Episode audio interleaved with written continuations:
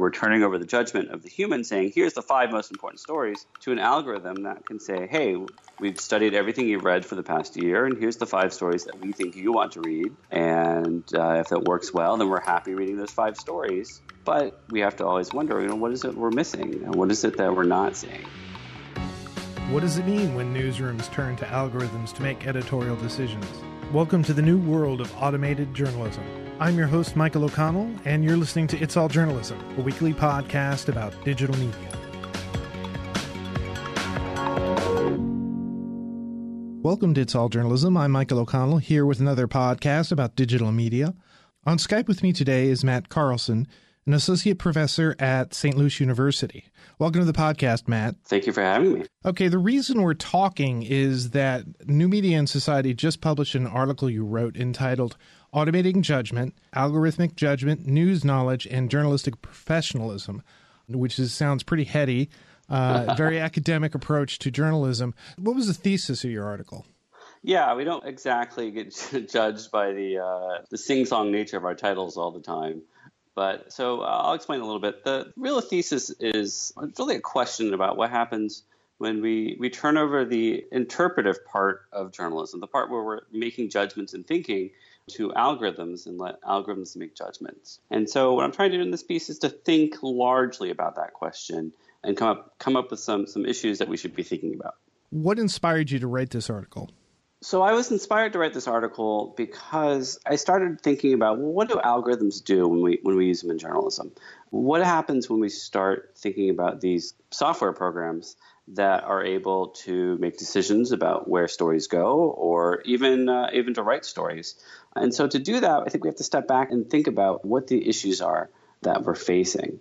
And so one of the things to, we have to tackle with algorithms is that you know this is something new. We haven't had technologies like this before in journalism. And when you have a new technology in journalism, you have to stop and say, okay, well, what can this do? What kind of possibilities are there?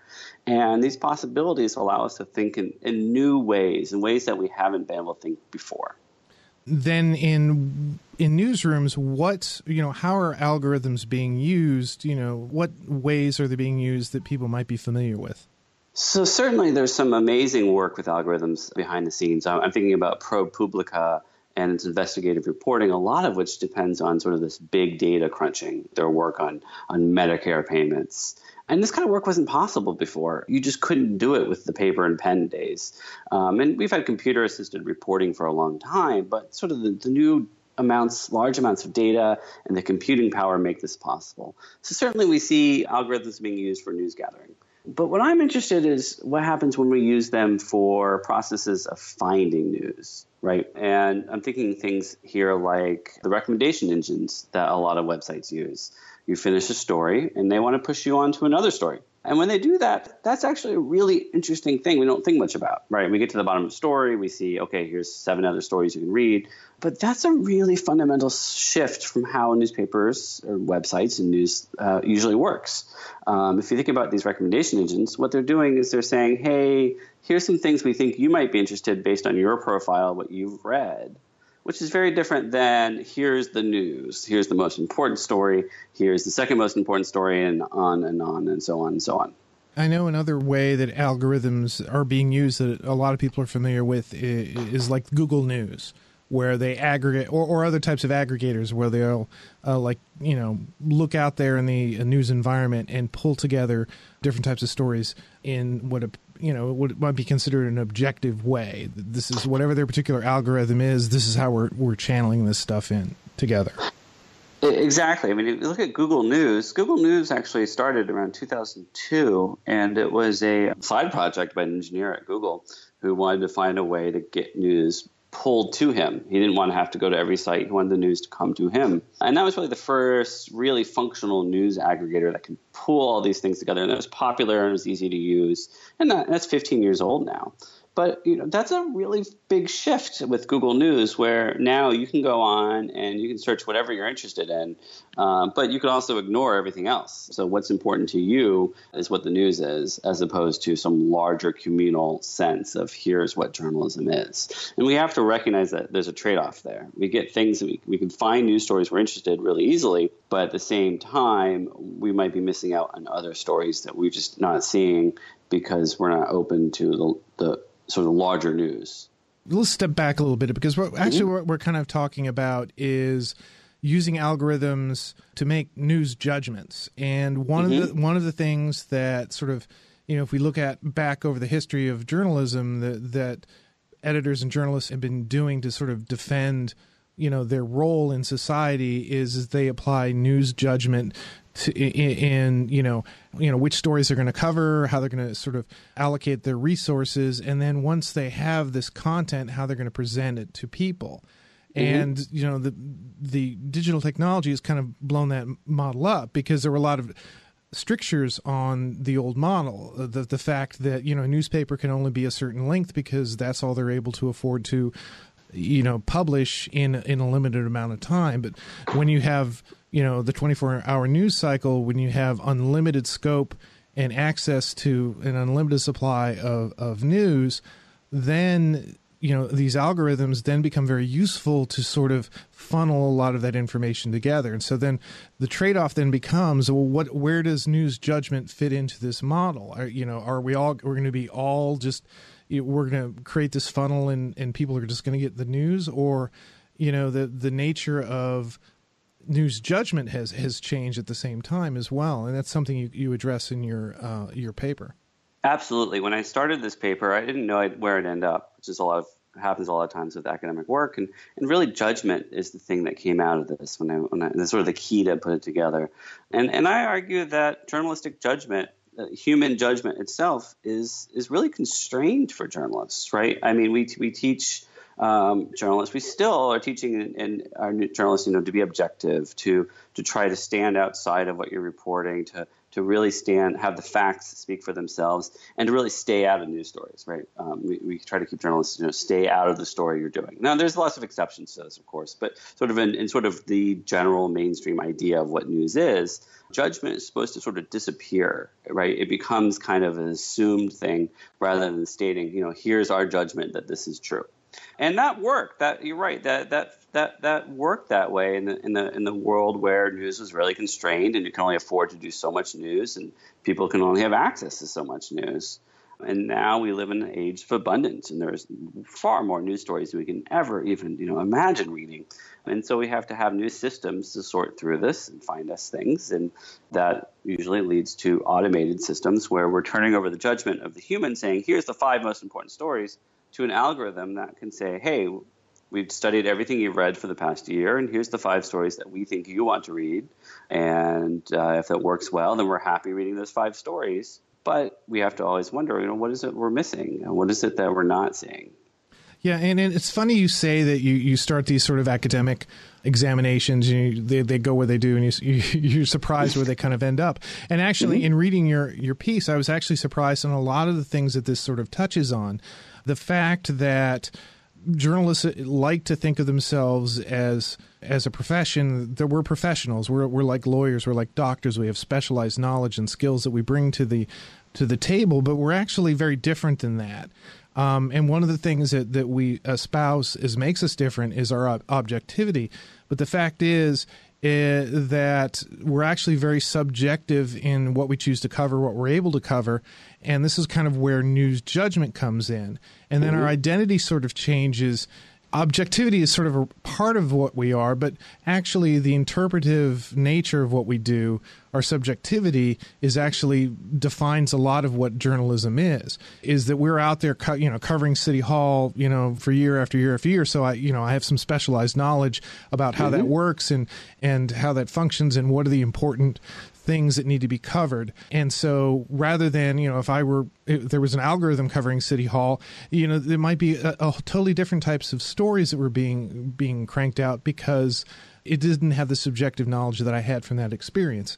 If you think about, you know, the say a newspaper, right? The the front page meeting of a newspaper, this is the heart of the paper. And and that is totally a subjective meeting where we decide what's the most important thing to know. And you think about say, the New York Times deciding what the most important stories are you know, there are lots of other places to get news from, but that still carries some weight in terms of stating here's what we should be paying attention to.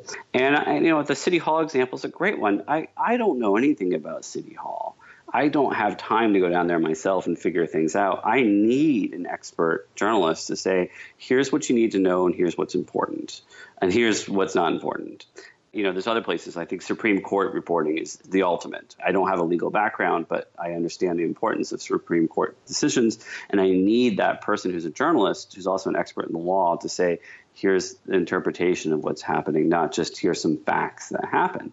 So I think what we're recognizing now is like, yes, of course, journalists uh, have judgment. They have to make judgments, and those judgments are for our own good. They're for the social good, and they shouldn't hide behind this idea of, well, it's the facts speaking for themselves. So I think there needs to be more assertion of actually knowing things. And of course, in this day and age, when everyone says journalists are all biased and they're all, you know, they're all secretly, uh, usually secretly liberals or whatever, that's kind of a fraud activity. But I think there's something different between saying, no, I, I've been at City Hall for two years, I know everything that's going on, which is very different than a political agenda. So there needs to be a defensive expertise of judgment of professionalism more so than there is. And in a way, this didn't matter. But now that we have algorithms competing and saying, well, algorithms are the most objective way of knowing things, I think this puts our old practices in a new light. Yeah, and what I would add to that is that that's why transparency is so important, so that, mm-hmm. that people to understand, you know, the your expertise, the point of view that you're you're coming from. Just one of those things that that makes it easier for people to understand that you're not biased, you're subjective, you're actually mm-hmm. applying your expertise to a certain situation. So, what are the strengths and the weaknesses of algorithmic judgment? So, algorithmic judgment, the strength is its its speed and scale, right? And the fact that these systems can make judgments at an amazing rate. And the fact is, we live in an age where we depend on algorithms. You know, when if you're interested in my article, you're probably going to go on Google and try to search it. Uh, you're going to we're going to use algorithms to find everything, and it's almost unbelievable. You can imagine what the internet would be without, say, a, a search engine, right? I mean, that's just the way we organize information. Any journalist out there working, the first thing they're going to do on any topic is go Google it. And so we, we need these systems. We need to have systems for finding things. So that's certainly the strength. The weakness is we look at algorithms as being objective. We see them as computer programs. They're heartless, they're soulless. They're just a bunch of decisions made by a computer. And I think that's really the danger as we start seeing, you know, humans are flawed because we're humans, and algorithms are never flawed because they're because they're a machine. How could they be? They can't make judgments. But what we have to remember is that all algorithms are programmed by humans. They have built in assumptions in them about what's most important. And we can never divorce these systems from the people that create them, the context in which they're used. Yeah, and in your article, uh, you give an, ex- an example of, of, sort of the weakness of the algorithmic judgment. It was a, a, Facebook story. Could you sort of talk about that? So, I have an example here of, of what I see as the dangers of algorithmic judgment. And it involves, it starts back in May 2016 when the tech website Gizmodo ran a couple stories about the trending topics feature of uh, Facebook. And trending topics would say, here's what people are talking about, the most talked about sort of news topics, and sort of a, a, loose way of talking about it. And what happened is Gizmodo showed that there were actually human beings who were working behind the scenes, and they were helping curate the news, and they were writing headlines and making decisions. And then also came out was, and then the second Gizmodo article, was that um, there was a one of these curators accused his colleagues of being biased liberally and suppressing conservative news. So this led to a huge black eye. If you remember, this is all last summer with uh, Facebook denying that they had any bias, et cetera. But what Facebook did is they said, well, if humans are the problem, let's get rid of the human curators. So they basically got rid of all these people that worked there. And these were this is these were terrible jobs. They were really temporary, overworked people that weren't part, really part of Facebook. They were kept secret. So Facebook got rid of them and they said, okay, we'll have some engineers watch over it, but we'll fully automate the system. So they did this in August of 2016, and within two days, the top trending stories with the headline was Breaking Fox News exposes traitor Megyn Kelly kicks her out for backing Hillary. That story got 200,000 likes on Facebook before it was pulled down. So it only took two days before the fake news creators were able to beat the system and get a fake news story at the top of trending topics. And at the same time, Facebook also got in trouble because they were censoring a story that featured Nick Ut's famous photo Napalm Girl from Vietnam with the village that was attacked by napalm. And there's a, a girl, she's been naked because her clothes have been burned off by napalm, running down the street crying. It's an amazing photo. And Facebook algorithm said, well, that's pornography, and they took it off. It, it violates their agreements. So, you know, those two things happened at the same time and this led to some consternation about you know how good are these algorithms at really detecting what's news, what's appropriate and what's not appropriate. Yeah, and the other aspect of it is is that you know once you fully automate something, there are people who are going to try to game it in some way. You know, either the story, the example that you gave, where where lots mm-hmm. of people got a you know the story got a, a, ton of likes, and so it moved up in the algorithm because that was the measurement that they were using to this is like a, an important sort of story, and it turned out you know that it turned out to be fake or something that that may have a you know I don't know an advertising aspect to it that they're trying mm-hmm. to get more people to click on it. And so, sort of figuring out what the system is and kind of gaming it so that whatever the particular content is, is is going to fly to the top. Yeah, I mean, if you think about it, I mean, for you know, media content has always been attracting audiences in order to sell to advertisers. I mean, that's been the basis of the media environment for most places for a long time. What this fake news problem did is it accelerated it, created stories that were absolutely sensational that could get popular within a matter of hours, can collect the advertising revenue, usually through Google and Google's ad network. You know, Google made a fortune off fake news if you think about it right? They make money off all those advertisements. And that's the system got gamed. Exactly right. People figured out how to get stories popular quickly and the people who are behind the algorithms can't keep up it's like whack-a-mole trying to stop these fake news problems and they weren't able to keep up we're talking right this this moment about algorithms that that are sort of based on the number of clicks, the number of eyeballs that are that are on something. But you know, newsrooms are are taking you know data analytics, you know, to sort of make to inform their decisions about you know story placement on a page, you know, what topics they're going to cover. So, I mean, do you see that as a way to siphon the best stuff from algorithmic learning through sort of the uh, media judgment? Is sort of a filter it through? The whole idea of looking at audience metrics is another big can of worms, right? I mean, in, in, some cases, newsrooms, you know, they want to do the best they can. They want to know what people are reading. They want to be able to produce content that's going to get clicked on and make money. This is an imperative. You know, digital dollars are really hard to find. But at the same time, if we're relying on metrics to chase after audiences, then you know, are we giving people the most important stories? That City Hall story about what's going on, you know, it's not going to be what everybody wants to read all the time but it's a really important story that we need to get out there.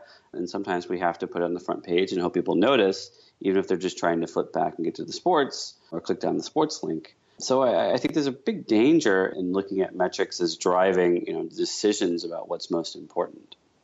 So, what then should newsrooms be doing? Uh, do you think moving forward? I think what newsrooms have to do is recognize just how big the shift is with algorithms that are able to tell us who's reading and, or to, to recommend stories or help people find stories or even to write stories because there's a whole new system of natural language generation software that writes news stories and does a pretty decent job of doing the inverted pyramid style news. So we have to recognize that this is not just an extension of what we've been doing, but something that's different that challenges us to say what's most important about human judgment? What's most important about the decisions that we make? Right? A lot of the questions that algorithms ask, you know, the fundamental question that an algorithm asks is what does this person want? Right? What does this individual want? But the fundamental question in the newsroom is what deserves attention? And those questions can be at odds at each other. We have to recognize that there's a tension there. And this doesn't mean that we can't have some personalization, some trying to reach what people want, but we also have to stand by that question of what deserves attention and knowing that there are systems out there that are working against that question. So you mentioned personalization. Uh, the, mm-hmm. the idea of personalization versus you know, here are your vegetables. You need to eat your vegetables, as mm-hmm. opposed to, you know, oh, I, I just want to read whatever I want to read. You know, how do you strike that balance? That's a tough one. I mean, part of it is going to be personal responsibility of the news audience and to, you know, keep people expecting that they should be looking and seeing what's going on and getting news. I think there has to be that idea, right? We, we can't force people now to only consume some, some, you know, this news and not other news. We have to find ways to, to alert people you know, here's what the big stories are because not everybody wants to to read those big stories. People like personalization. We like stories that fit with what we want. And these systems are there to do that. And you know, to give an example, Facebook. I mean, the whole monetary logic of Facebook is to keep you on the site, to keep you from not going to a different site in order to advertise to you. The more information they collect, the better they can advertise to you. Facebook has no understanding of trying to inform you. It just wants to keep you on the site as long as it can. And that's very different than what a news organization does, where it's trying to say, here's what's most important. So there are the systems out there through which we get news are fighting against our, our best inclinations of what news is. And the biggest thing we can do is to say, this is happening and start thinking of innovative ways to combat that. Yeah, and that's where, you know, what your mission is is, is can be your differentiator that you know our mission is to cover city hall this is we want people to you know come to our website to get all of that information they know that they can trust us and so you know some of your stories are going to be really kind of dry. They may not be obvious to the person at that time why it's important. And maybe you you put those stories next to other stories that that are getting more traffic to try to get them noticed sort of uh, what you said. But you know it's weird because well it's weird for a couple of reasons. One of which is that it's like every it's like every day we have to kind of like redefine who we are and what our, mm-hmm. our, news environment is because it is so it is constantly changing all the time and one of the reasons we're in all of these different structures is you know our our our business model has has been disrupted and we're we're trying to figure out a way that we can sort of can function in this digital news environment, which right now is it, a lot of it is based around uh, you know online advertising and about you know getting people you know getting clicks, getting people to to view products and purchase stuff online, and so trying to get our news mission around that and to function into that is a daily challenge. The problem is that you want to hold to some cores and say there are some things that haven't changed, and we have some commitments to telling the truth, to to finding to finding the scandals that need to come to light, to having a basic knowledge for among citizens so they know what's going on. And you know, we're pulling our hair out trying to figure out, okay, well, how do we keep doing this mission when things are changing so so swiftly? So part of it, yeah, is maintaining the core. But again, I want to I want to come back to, to sort of my my call to arms in this article, which is that you know we need to part of this is arming judgment and saying, look, we have judgment as journalists. It's not just all the facts speaking for themselves. In some ways, that transparency is a good way to say, here's how we're coming at a story, here's why we think it's important. But I think that there's a certain amount of expertise. You know, back to the City Hall example again we need experts. We need journalists who are experts in City Hall to tell us what's going on because no one else is going to do that. The politicians in City Hall are never going to give us what we need. The spokespeople are not going to give us what we need. Partisan, openly partisan uh, media is not going to be the most useful way. We need people who can say, I'm going to give you an interpretation of what's going on based on my knowledge. And if you pay attention to me, I promise to be as fair as I can, and I'm going to tell you what I know. And in some ways, that seems radical. In some ways, it's not radical. But I think that's the media environment we're moving into is when the issue of judgment is what we have to hold on to, and the fact that we can have good judgments. You know the example that you gave earlier on of the New York Times front page. I mean, I, I can remember being in discussions, um, you know, over the last couple of years about you know redesigning front pages and looking at the New York Times, and it's like, why are they sticking to this structure? They've got all their money in this idea of, you know, here's the most important news. Here, here are the mm-hmm. things that we're focusing on, and I'm not necessarily picking on them. It's just because they're in that structure because that's that's part of who their identity is. Um, mm-hmm. Whereas a lot of other news sites redesigning their front page based around a lot of different strategies, you know, some of which are, you know, giving people, you know, recommended stories or giving them curated stories that are on special topics. You know, here's a sports section, making it easier for readers to get certain content or and then maybe placing stories based on what your audience is telling you through data analytics uh, are the ones that they're most interested in. So there's a lot of more dynamics going on. But then you go mm-hmm. look back at the, the new york times and they, they've got their money in you know they're putting all their money behind the idea there there is value in the way we're presenting things. People come to us for this one thing and this is this is what we're we're sticking to because we think that this is really kind of our identity, and, and this is an expectation we're creating for the for the audience. And we, you know, it, it, they it's a you know it's a it's a national news an international news website. It's it's it's pretty got got a pretty broad scope but it's you know it, it's putting its money behind this one identity of who they are and what the expectations uh, are for the reader. And i think that also maybe not to the extreme of the new york times but we all need to figure out what our identity is. And this is a lot to handle. And you know i'm thinking about the st louis post dispatch which is my you know my local paper in st louis and I, I, read it online. I have a digital subscription to it, and you know, the, you know, the New York Times is going to be fine. They're going to have a thousand journalists, and they're going to have their issues. But I, I, you know, I really worry about um, these regional papers that um, are the backbones of the communities, and for so long were so important for finding out information on what's going on, and they've just hemorrhaged readers. They've hemorrhaged uh, advertising dollars. Uh, and uh, you know, I feel like asking them to ask all these questions is just so difficult when they're just trying to stay afloat. Um, so I think that real challenge is going to be in local news and smaller markets, and how how do you face this giant media environment that in some ways is working against your core mission. But again, the same thing. I, I think again, living in a place like St. Louis, we need people who are experts in St. Louis and who understand what's going on down at City Hall and what the ramifications are for the rest of the people that live there. Uh, you also have to figure into that the the whole idea of scale. I mean, you know, you know only people in a certain area are going to be particularly that interested in in that.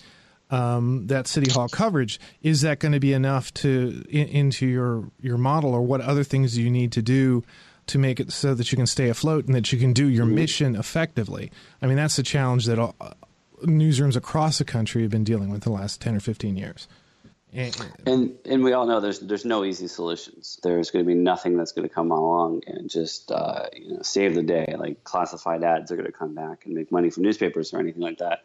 And so I think that's the difficult part is knowing that um, what we're probably going to see is a lot of different models that work in different ways from different places for different people.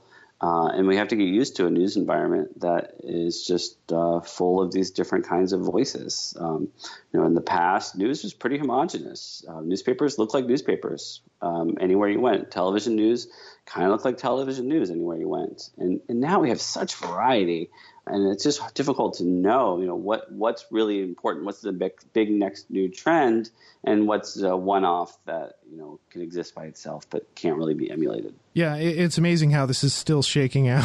that it's just, this is not like oh we're just going to uh, settle on one model here. It just keeps evolving and, and evolving and mm-hmm. evolving and just trying to get ahead of what's the thing that's going to work. It's probably not going to be one thing. It's going to be lots of different things.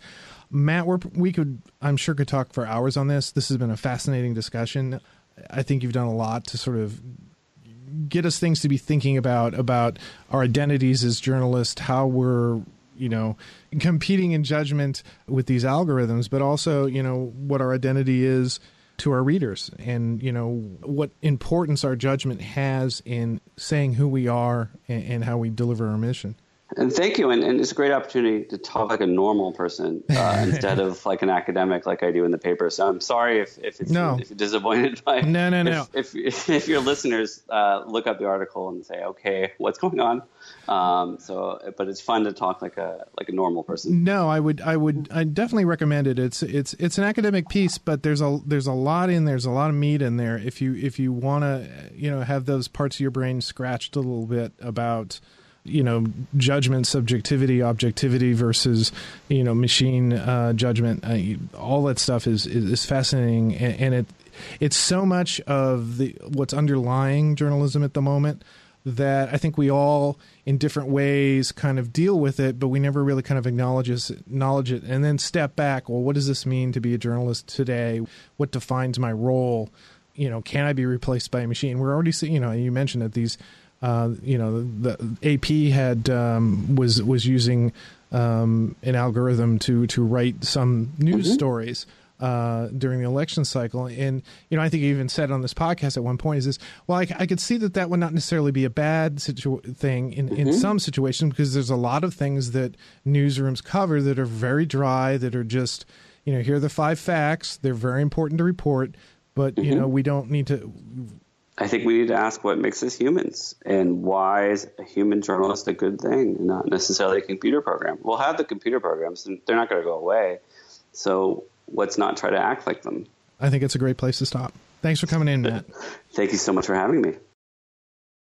Next time on It's All Journalism. One journalist who works for an alt weekly, the Santa Fe Reporter, Aaron Cantu, is facing 70 years for moving along with a group of people that he was covering and being charged with the alleged crimes of the people he's covering. That is tremendously dangerous for journalism. So I think my takeaway is that we're on shakier ground than ever and need to be more vigilant. Join us next time when our old friend Baynard Woods of the Baltimore City paper stops by to talk about his latest venture, a great little podcast called Democracy in Crisis. You've been listening to It's All Journalism, a weekly podcast about digital media. Find out more about us and download past episodes at itsalljournalism.com. You can also find us on Apple Podcasts, Stitcher, SoundCloud, Google Play, and Podcast One. This week's episode was edited by Nicole Grisco. Amber Healy provided our web content. Nick Dupre wrote our theme music, and I'm your host, Michael O'Connell. Hey, I've written a book. You can order copies of Turn Up the Volume, a down and dirty guide to podcasting on our website. Visit itsalljournalism.com and follow the link at the top of the page. Isn't it time for you to start your podcast? While you're on our website, leave a comment or send us an email at editor at itsalljournalism.com. We're always looking for new guests and topics for the podcast. We also like to get feedback on how we can improve the podcast to make it a better experience for you. You can also reach out to us on Twitter at All Journalism, and you can look for us on Facebook. It's All Journalism is produced in partnership with the Association of Alternative News Media. Thanks for listening.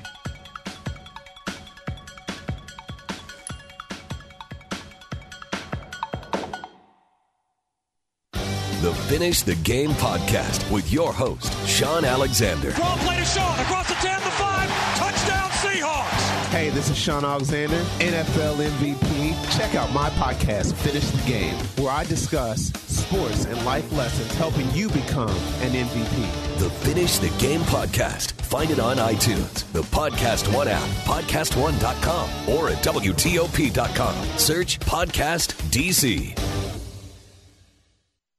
The What's Working in Washington podcast with your host, Jonathan Aberman. We share this region's innovative, entrepreneurial, and creative spirit. This podcast tells impressive stories of passion and spunk taking place here in the D.C. region. It illustrates how the nation's capital is anything but the stuffy, bureaucratic, politics only reputation it tries to shed. The What's Working in Washington podcast. Find it on iTunes, the Podcast One app, podcastone.com, or at WTOP.com. Search Podcast DC.